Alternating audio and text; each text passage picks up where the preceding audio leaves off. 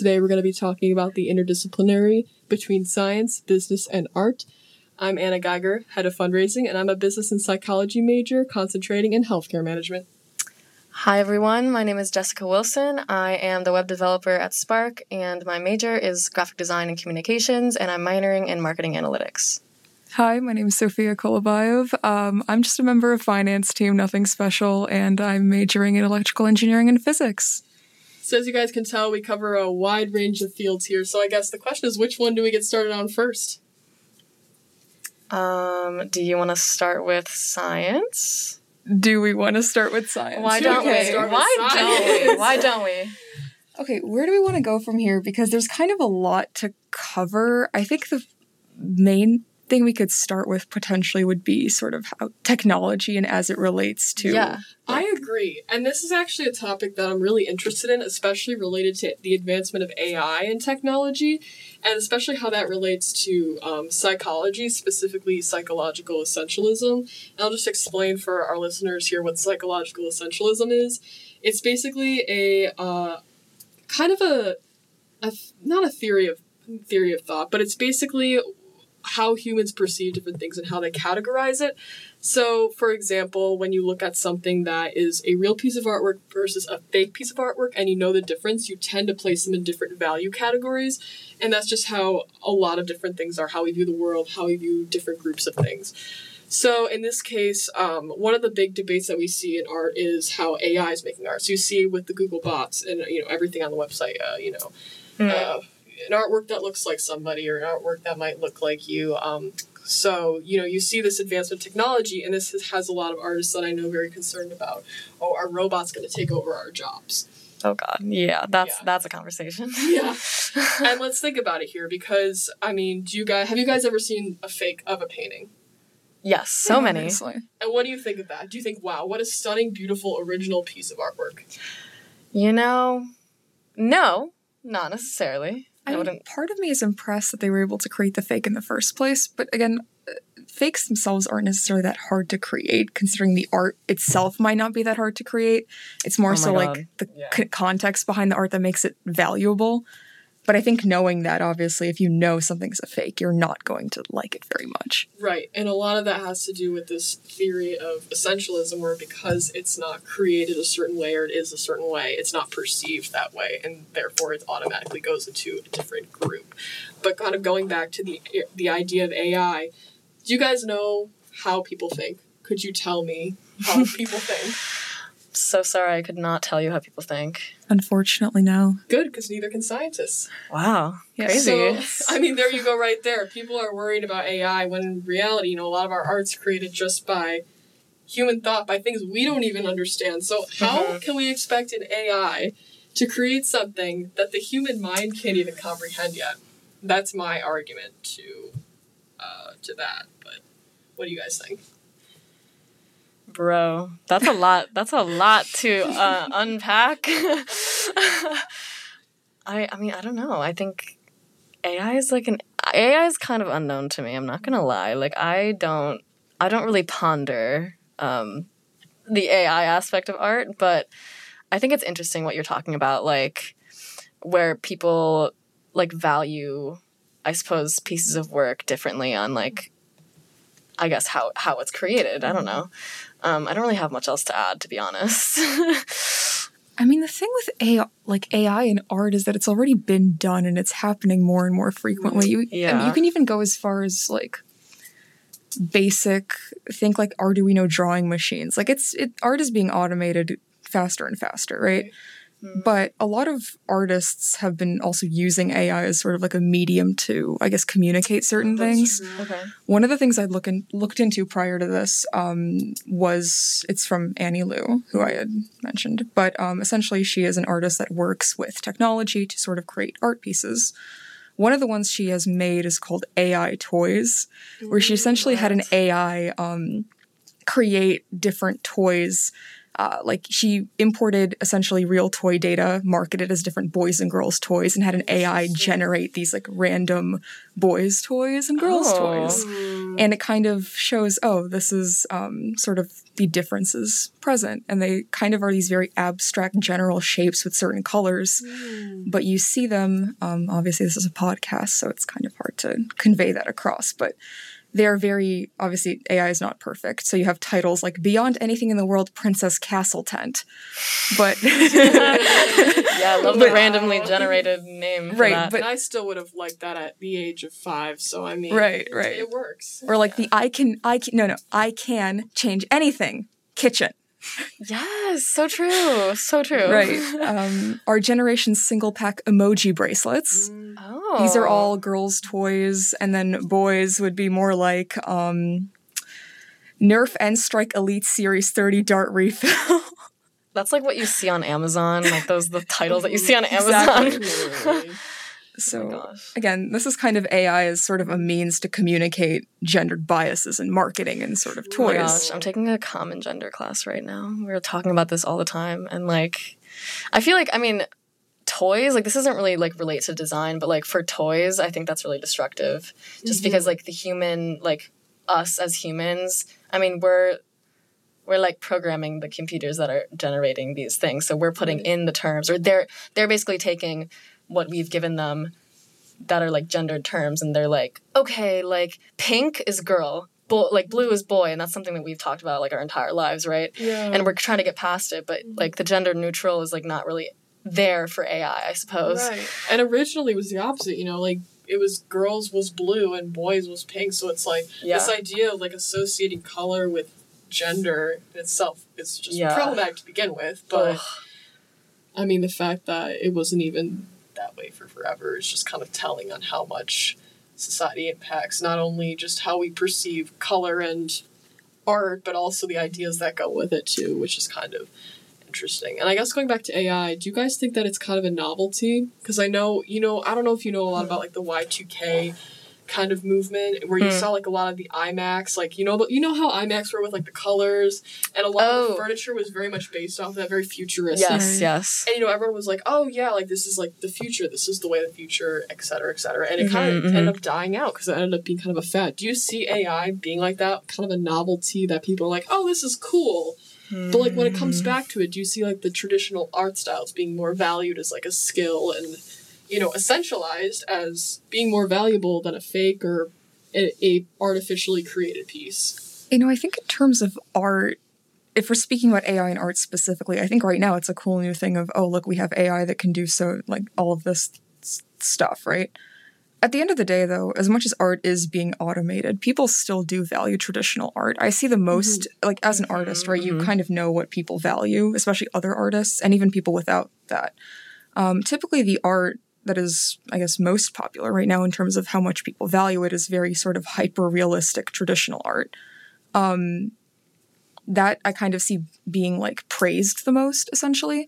I think as we continue to get more and more automated and things become less and less, I guess, uh, human dependent, people will start valuing human technique more because it's not going to be Oh, as yes. common. I think I don't think AI art is going to necessarily take off at all. Just because like the whole reason that people enjoy art, especially the people who are like big boy like art fans, like they enjoy like the artist and like Exactly. the meaning behind it and their emotions and their mood and like what they were trying to portray. And like when you ask a computer that when you ask like I mean AI is supposed to be like, you know, human thinking, but like at the end of the day like at this point like it's artificial yeah. therefore like it's not a human right. and if we don't even know like i i took a cognition class you know i've um you know seen a lot of this through my other classes and you know working as well if we if we don't know how our own brains work if scientists scientists who also program ai do not know how our brains work how can you make a computer that functions like a human brain that can perceive emotions the same way they can they can you know copy it but it's not going to be coming from a place of originality like we see with the human mind that comes from a place of a sincere empathy yeah the Right. complexity is not there And at the end of the day, like this is cool as a concept, like the example I cited. But if this was Yeah. the only art I saw, just forever. Oh my that'd God. be incredibly depressing. Just- Exactly. No, 'cause art would lose its it. yeah. Yeah. And I guess going off of that, we could touch a little bit on business and art because I feel like that's a pretty hot topic, especially in how we use uh, the programs that we use in business related to art. Mm. Specifically, Oh. Oh my god. and I already know. Does, Canva versus Adobe Cloud. We're just going to take these two specifically because there's just been such a hot debate. You know, I've Oh, seen yes. it on social media. I'm sure all of you, both of you, have seen it on social media. Mhm. So I'm going to lay this one on the table. Who wants to go first? I can go first. So this is my forte, the business side of art, because I am graphic design. So graphic design is like you know advertising basically. Um, so you're thinking about your audience and trying to persuade them. Canva, Canva is a special software.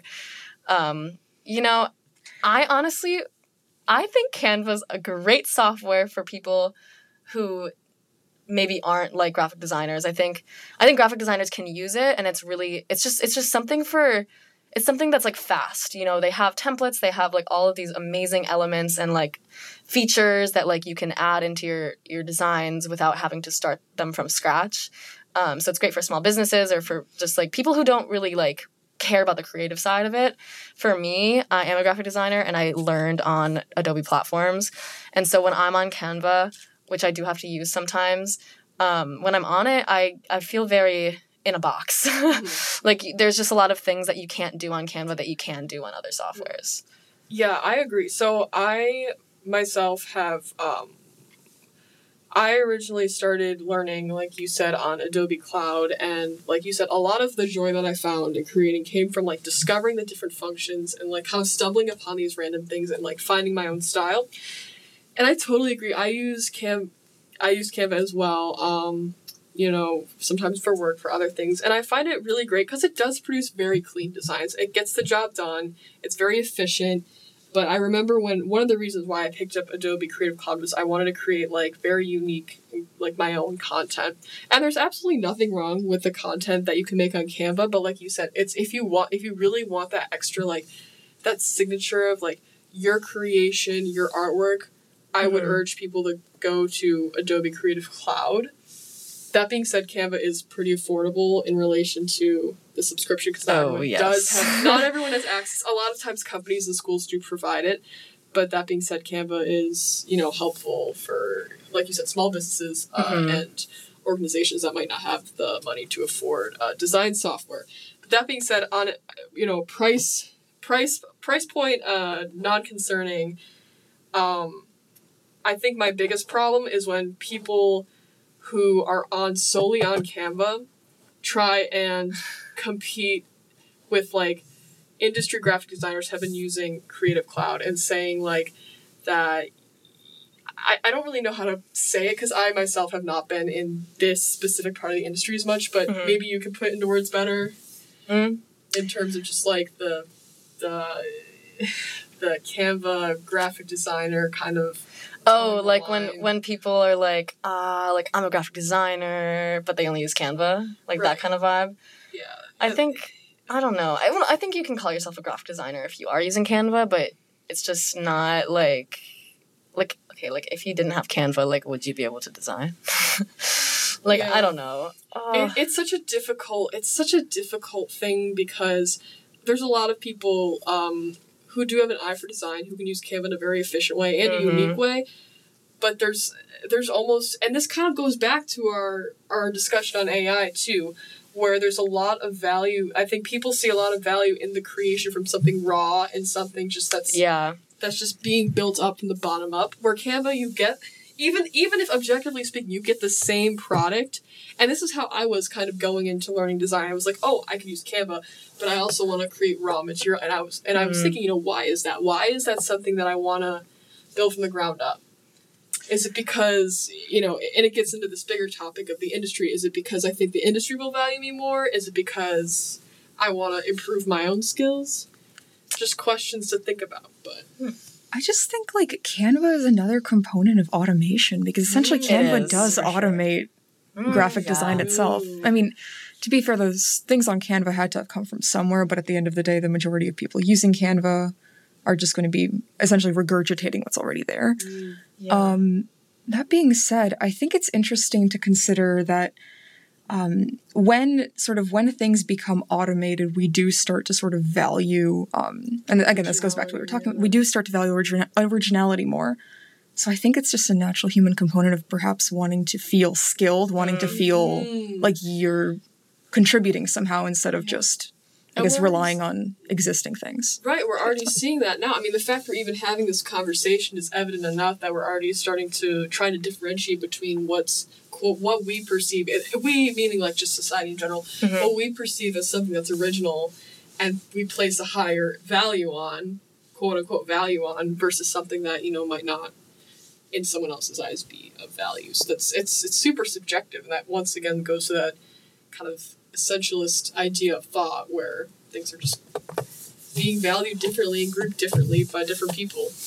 Because you could you could place you could place like an app like PicsArt, for instance, in the same area Oh, as yeah. Canva. So like you know how you, like a lot of apps that are have pre-made content can be put in that same like school of you know Mm-hmm. Same thing. Same thing with like building websites, Mm, like Wix, Wix, too. Squarespace, Mhm. like all these Or websites. even Adobe Portfolio, like Oh, yes. even in that same place, yeah. I mean, it's just like it's stuff that's it's made to be easy, and that's amazing for Mm-hmm. people who need it. But Yeah. also like Yeah, It's like like there's extra skills that you won't learn if you're using, you know, like Wix and stuff like that because you're not doing like the hard code, you're not doing like stuff like that. Yeah, and I, I totally understand it because like I like I said I come from kind of both sides of the place where um, you know I started on Adobe Cloud and I appreciate that, but like I lack website skills and I appreciate the easiness of a website, but I also recognize that I cannot call myself a website designer Hmm. because I do not know I don't know that code I don't know HTML that well I Yeah. so it's like something like yes I can be like yeah you know I have a website but it's not I didn't build it myself like there's just a there's a component of skill that like I kind of recognize is different from the def not the default basically what's given to you. Yeah, again, there's like there's very much like it's it's like structured in a way that like you can't you can't like get outside the box. Mhm, It's yeah. like it's the same as what I was saying in Canva like right like I want to start things from scratch. I want to like do specific things that I know I could do in other softwares, but I can't do in Canva. So here, like for example, like I just I just built my own website, and I did use an extension of WordPress to make it a little easier for me. But also I was able to like add in some code right um that like you know I copied and paste copy and pasted. But like it's like you know Mm, same thing. Like I changed my cursor. Like there are like certain customizable features that you can make on your website that you can't do with like with like um you know like a Wix or something it's like that. It's very limiting it's Um, very limiting I just yeah. Adobe Portfolio the same way. Like I on my website, I just you know, there's things sometimes I want to change something really simple. It can be just something like, oh, I just want to move or change the Oh shape my of yeah. And you can't. You, You can't, can't do do, it. it. And it makes me it makes me mo- it motivates me because it really wants me to it, it makes me want to learn how to code and I know like I realize wow, I really don't have the time to code and like thank God for these easy websites. yes. But like that for me that makes me appreciative of people who can do it. Right. So Mhm. that just, you know, Definitely. But yeah, I guess moving, you know, I mean, honestly, I just I guess we can segue to can I segue to digital art Yes. because Oh, yeah. I did kind of want to touch on this because I am primarily a traditional artist. I don't really do Okay. digital, but obviously, a lot of people have been moving to digital Mhm. as art is sort of becoming more digitized in terms of like how people share their art. Obviously, the main uh, platform these days is Instagram. This is where artists are getting Yeah. big Oh yes. most like popular artists nowadays use it as their main platform for sharing photos and sort of engaging with people. Um, and obviously, that to an extent relies more on digital art unless you have like a great camera setup. right. Mm. Traditional art is a little bit difficult to execute, and I've obviously experienced this pretty firsthand. But it's interesting because when you have software like um, like Photoshop, Procreate, whatever, um, they have a lot of again automated features built in. For example, if you draw a circle, it autocorrects yeah. to being a perfect circle, or lines Yes. become straight, or you can yes, blend things. You know, uh, there's an undo button. I don't have an undo button. Right. You know, That's Yeah. right. and it like it really brings up the question like is that is digital art like to i guess how do i phrase this is how like to what extent is digital Wait. art automated does it rely does it Oh, like create less absolutely. skill Yeah. or is it just different Oh, skill Because it- so Absolutely. interesting. Yeah. and we're gonna, I think we're gonna also touch on this a little bit in one of our uh, later podcasts. The idea of whether or not, you know, you know how we see digital art comparing to traditional art but that's an interesting point that you bring up because even you know we even see digital art that subsection between automation and you know even just the very like overall umbrella traditional and between traditional and digital art. Mhm. because i think a lot of it too and like this kind of has to go with the business stuff too a lot of this exposure and this value doesn't necessarily come from the art itself. Like obviously a large portion of it is the talent but it's the marketing behind it so a lot of these, a lot of people, and this is easier to get away with with digital art, in my opinion, coming from somebody who runs like a a uh, small, like a small graphic design business. It's easier to for me to get away, not for me to get away with, but it's easier for me to market something because I have more time to spend on the marketing side of mark of you know showing my art. Like to me, I don't spend, and I can't because I'm not very you know artistically skilled with the brush, but for me because i you know i know how the functions of certain programs work i'm able to efficiently create artwork. And by able by being able to efficiently create this artwork i have more time and energy to spend on marketing said work. So that in it hmm. itself i feel like is an interesting concept because it's it brings into question yes there and of course there's different kinds of digital art because i don't necessarily focus on like the drawing kind of digital art i focus on like 3d rendering like different animations like things that are more technically involved eh, like it, that less focus on the the um i guess not the visual aspect but you know what i mean like the very Yeah. stationary like world captivating thing where instead it's more of the movement and everything involved with that so that brings into the question too like how much of how much of uh, digital art is resulting of marketing and business and you know how we do it on social media. Because that's something that i've thought about a lot. Because a lot of times i'm like well technically like i'm growing up i was never a artist. Like i was somebody who was like more business oriented. So how so what is the what is the what is the divide between being good at marketing and being able to have like an eye for design Mm, so that's graphic design. I mean, Design. that think- is what graphic yeah, At design the end is. of the day, like any successful artist is not successful just based on skill alone. Exactly. It's Oh, like yeah. it's how you're portraying, else. how you're Exactly. persuading your it's, audience. it's a lot of it is honestly just luck algorithm these Uh, days yes, algorithms algorithms. um and honestly marketing like a lot of Uh-huh. artists only even in the past only became popular because of connections because well, you of also you make what you networking. what people want to see. And Right, you, you you make can get a good see. idea, especially on social media and on like the online world. Like you can get a Mhm. very good idea on what people want you to can see. be objectively less talented you can draw Oh, like mhm. squiggly lines just Yeah. like singular line and people will buy that you can do something incredibly Mhm. complex but if, if it's not aesthetically pleasing to people or if they don't Right. like it you know it doesn't matter how skilled you are And Yeah. at that point, it, it sometimes gets to the point, like, I mean, personally, like, graphic design is like, I love art. And I chose graphic design because I'm just better at graphic design than I am like traditional art. But like a lot of people will choose graphic design for the financial yes for for the I've for the financial stability that it, like basically with graphic design you can you can make things and you basically have a very much like you have like a very good eye of like who you're who you're trying to persuade. Mm-hmm. and you can kind of like cater your work to that. And like it's a lot easier to do that when you're a graphic designer than when you're a traditional artist you know doing like fine art exactly. making paintings. Like you're spending so much time on these paintings and you don't even know if people are going to like them Mm-hmm. people are going to have the means to buy them it's just like yes yeah, the financial part of it is, is a big part. I agree 100%. And I think the, the whole concept and, you know, field of graphic design, like you said, it's very, it's very divided. And I've seen like people use, and obviously there's so many different types of graphic designers too.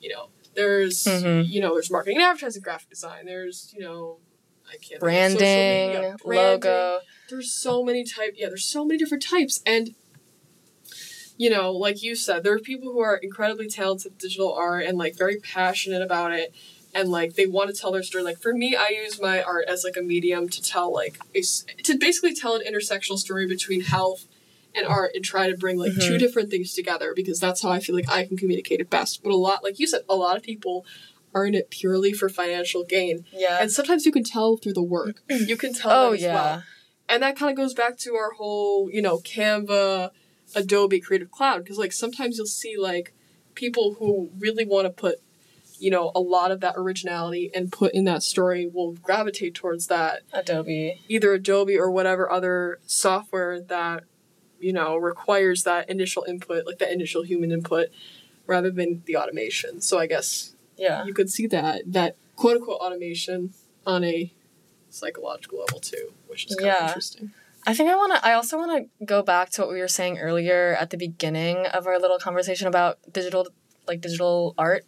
Um, when you were talking about like how like how automated is it in general? I think it's really interesting on what you were saying because like I do see that like on like Illustrator, like that's my favorite um, platform. When I'm using Illustrator, like it does like you can create perfect things but you can also create imperfect things and like the ability to like choose i feel like is is more it errs more on the side of like human thought mm. versus computer thought.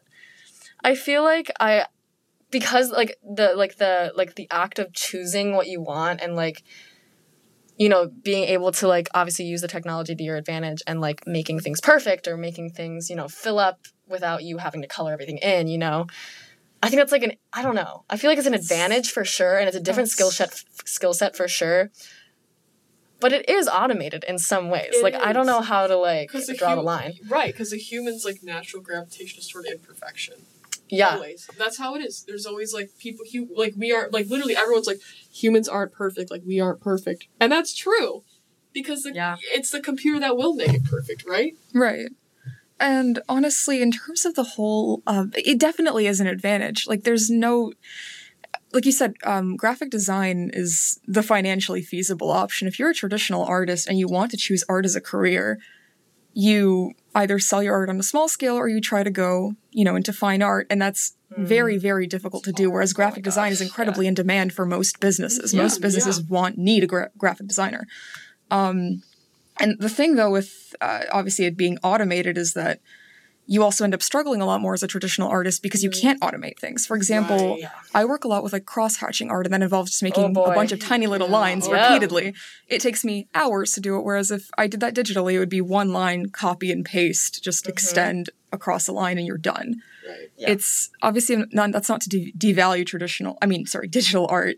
Considering it, it, it again, it's a separate skill set. People, digital artists It's often have like an art background going into it, so they know Mm-hmm. their fundamentals. They know what they're doing. It's just frustrating sometimes as a traditional artist just Yeah. kind of see how your options are so limited in terms of what you can Oh, feasibly yeah. do. Yeah, you're competing with. I mean, basically, like you've seen this in the past decade. There's a whole new market for art, basically, that traditional artists have to now compete with, and not only compete with, but become a part of out of necessity in order to make money and make a livelihood. Mm, yeah So you're seeing, you know, a rapidly evolving form of artwork. You're seeing these new programs pop up, and like obviously, you know, traditional artists have been on the same, pretty much the same medium, I'd say, for the past thousands or so years. You know, change A while. cha- Few hundred while. years, yeah. You know, a, a little bit. You know, Yeah. you know, using generally the same mediums. You know, granted, give or take some of the poisonous paints that have. I was entered just about to say like we're not using lead anymore. We are We're not not. putting radium in paint Congrats, anymore. yes. It's we're making advancements in every field, ladies and Of gentlemen. course, of So you know, but yeah, it's just very interesting to see. Like, it's it's interesting also to see how we've how all artists, like regardless, have basically been forced into like interdisciplinarians, basically. Yeah. Because like, think about it. Everyone has to be good at business if to succeed. Everyone Yeah. has to be good at like some level of like psychology in order to get their art to sell because they have to know what they want and Mhm. how the algorithm works. They have to become you know, good at marketing in order to figure out how to do it. So it's like it's interesting because obviously, you know, not everyone's good at every single field. Mhm. So you're really seeing like these, you know, you could see like there's specific and you see it even now with like modern art. You know, Keith Haring, you know, how well Ugh, he markets his him. stuff. Yes, love him. yes And how well he markets his stuff and how well he gets, you know, the merch. I have merch, you know. I, have a tote bag, I'm not gonna lie. It's very cute. But you see like how good they are at marketing. Or yeah, which is it's just tools. interesting too because Keith Haring's whole thing was originally public art, kind of. Oh, yeah. And- how it's Well, Keith Haring- yeah. It's it's now privatized, and I did want to like if you've seen those. um Honestly, like. Have you seen those Banksy exhibits popping up oh, lately? Those have I was gonna go to one. infuriated me. Yep. I because yeah because like they're, they're basically like commercializing their art it's not i mean keith haring can't help it keith haring is not alive right. um so it's definitely like you know his like fo- whatever his Yeah, yeah, foundation his yeah, right, company right, who's doing it but like yeah it's really weird i mean i understand why it's definitely for financial and for fame reasons um why artists will turn on like their original like way of doing things Exactly. Or even if the artists themselves probably wouldn't have agreed to it. Like if you look at the Banksy ones, he doesn't condone any of them. Oh, they are boy. original works, technically or original or prints they're authentic Mm-hmm. but they're certainly not the way he you know communicates his art which is typically through just street art Yeah. and honestly it's a big like ethical gray area because technically they were correctly sourced it's just would the artist have wanted this no he doesn't and Yeah. it's I think the bottom line is here, like, if you've learned anything from this podcast, is basically art is in everything. Like, Yeah. literally, the intersection of art, business, technology, like, it's, it's always together. Like, there's no, like, there's very little separation there at this moment because because of like how we've progressed as society.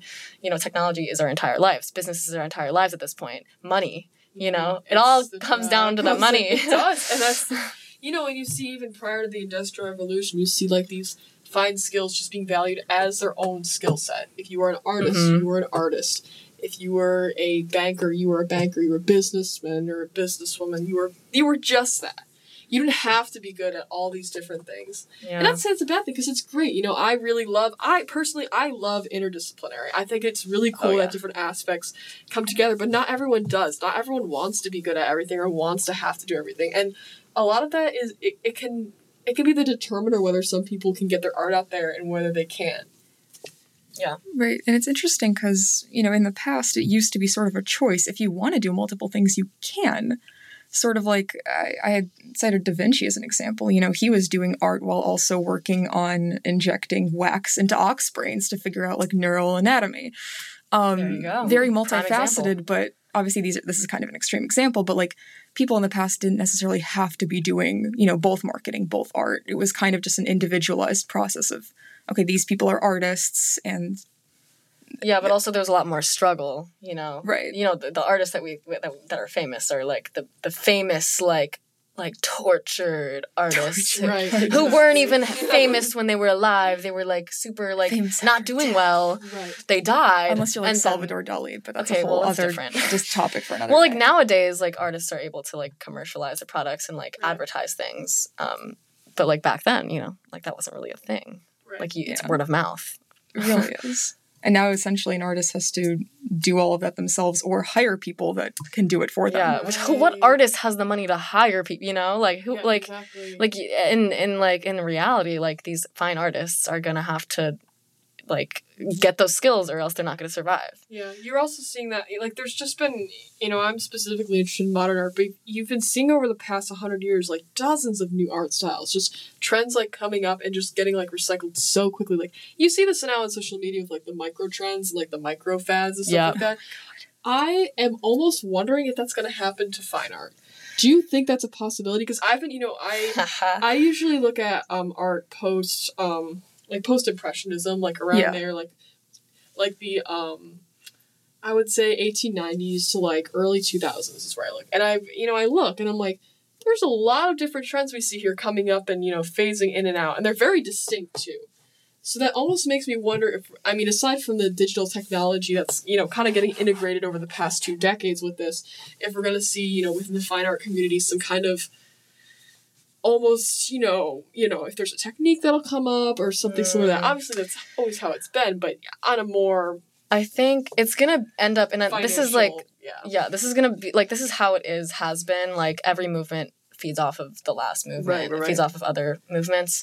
I think art is like a subject that like like artists can't can't handle like recycling things like they need to add Mhm. something new so like Right. nowadays like you'll see like renaissance paintings like or like paintings in the style of renaissance like and then they'll add like a dog as the head like it's like Right. Right. they'll they'll add some weird stuff um Right. Yeah. like artists are never going to be like i'm going to like do like a picasso and like do it exactly in a style like it's going to be more like kind of like you can see picasso's work in there but like also like i added like It's different. weird things Exactly. The thing is with like the way art is branching off now, it's either becoming even more abstract than it was before, or it's becoming incredibly hyper realistic to the Right, point where it's like challenging photography. yeah yeah, yeah And I've seen that That's kind of that's kind of the two directions, or something perhaps in the middle that goes based off of meaning over it's like demonstration visual art. Think like experiential art.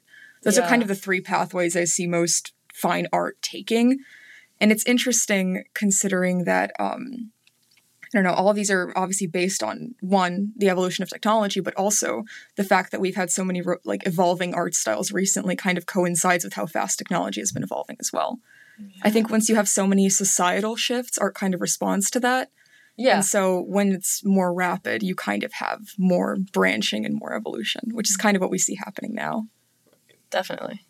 Yeah, I definitely think that the um, that the increase in communication has been a huge thing. Obviously, like we said earlier, the whole word of mouth thing was primarily how artists, you know, uh, communicate or not just communicate, but Got their basically work out there. business. Yeah. yeah, got their got their business. So now it's easy because you can get you know hundred thousand people to immediately see your work all at once. If Yeah. the algorithm allows for it. That's right. That's right. Oh, right. yeah. that's the a whole nother algorithm, story, the yeah. all-encompassing algorithm, That's- which essentially determines people's fates these days as an artist. Yeah, I mean, it, Yes. it favors it favors the AI, if you will. yeah, it favors like the people who are more valued in society, which is like Mhm.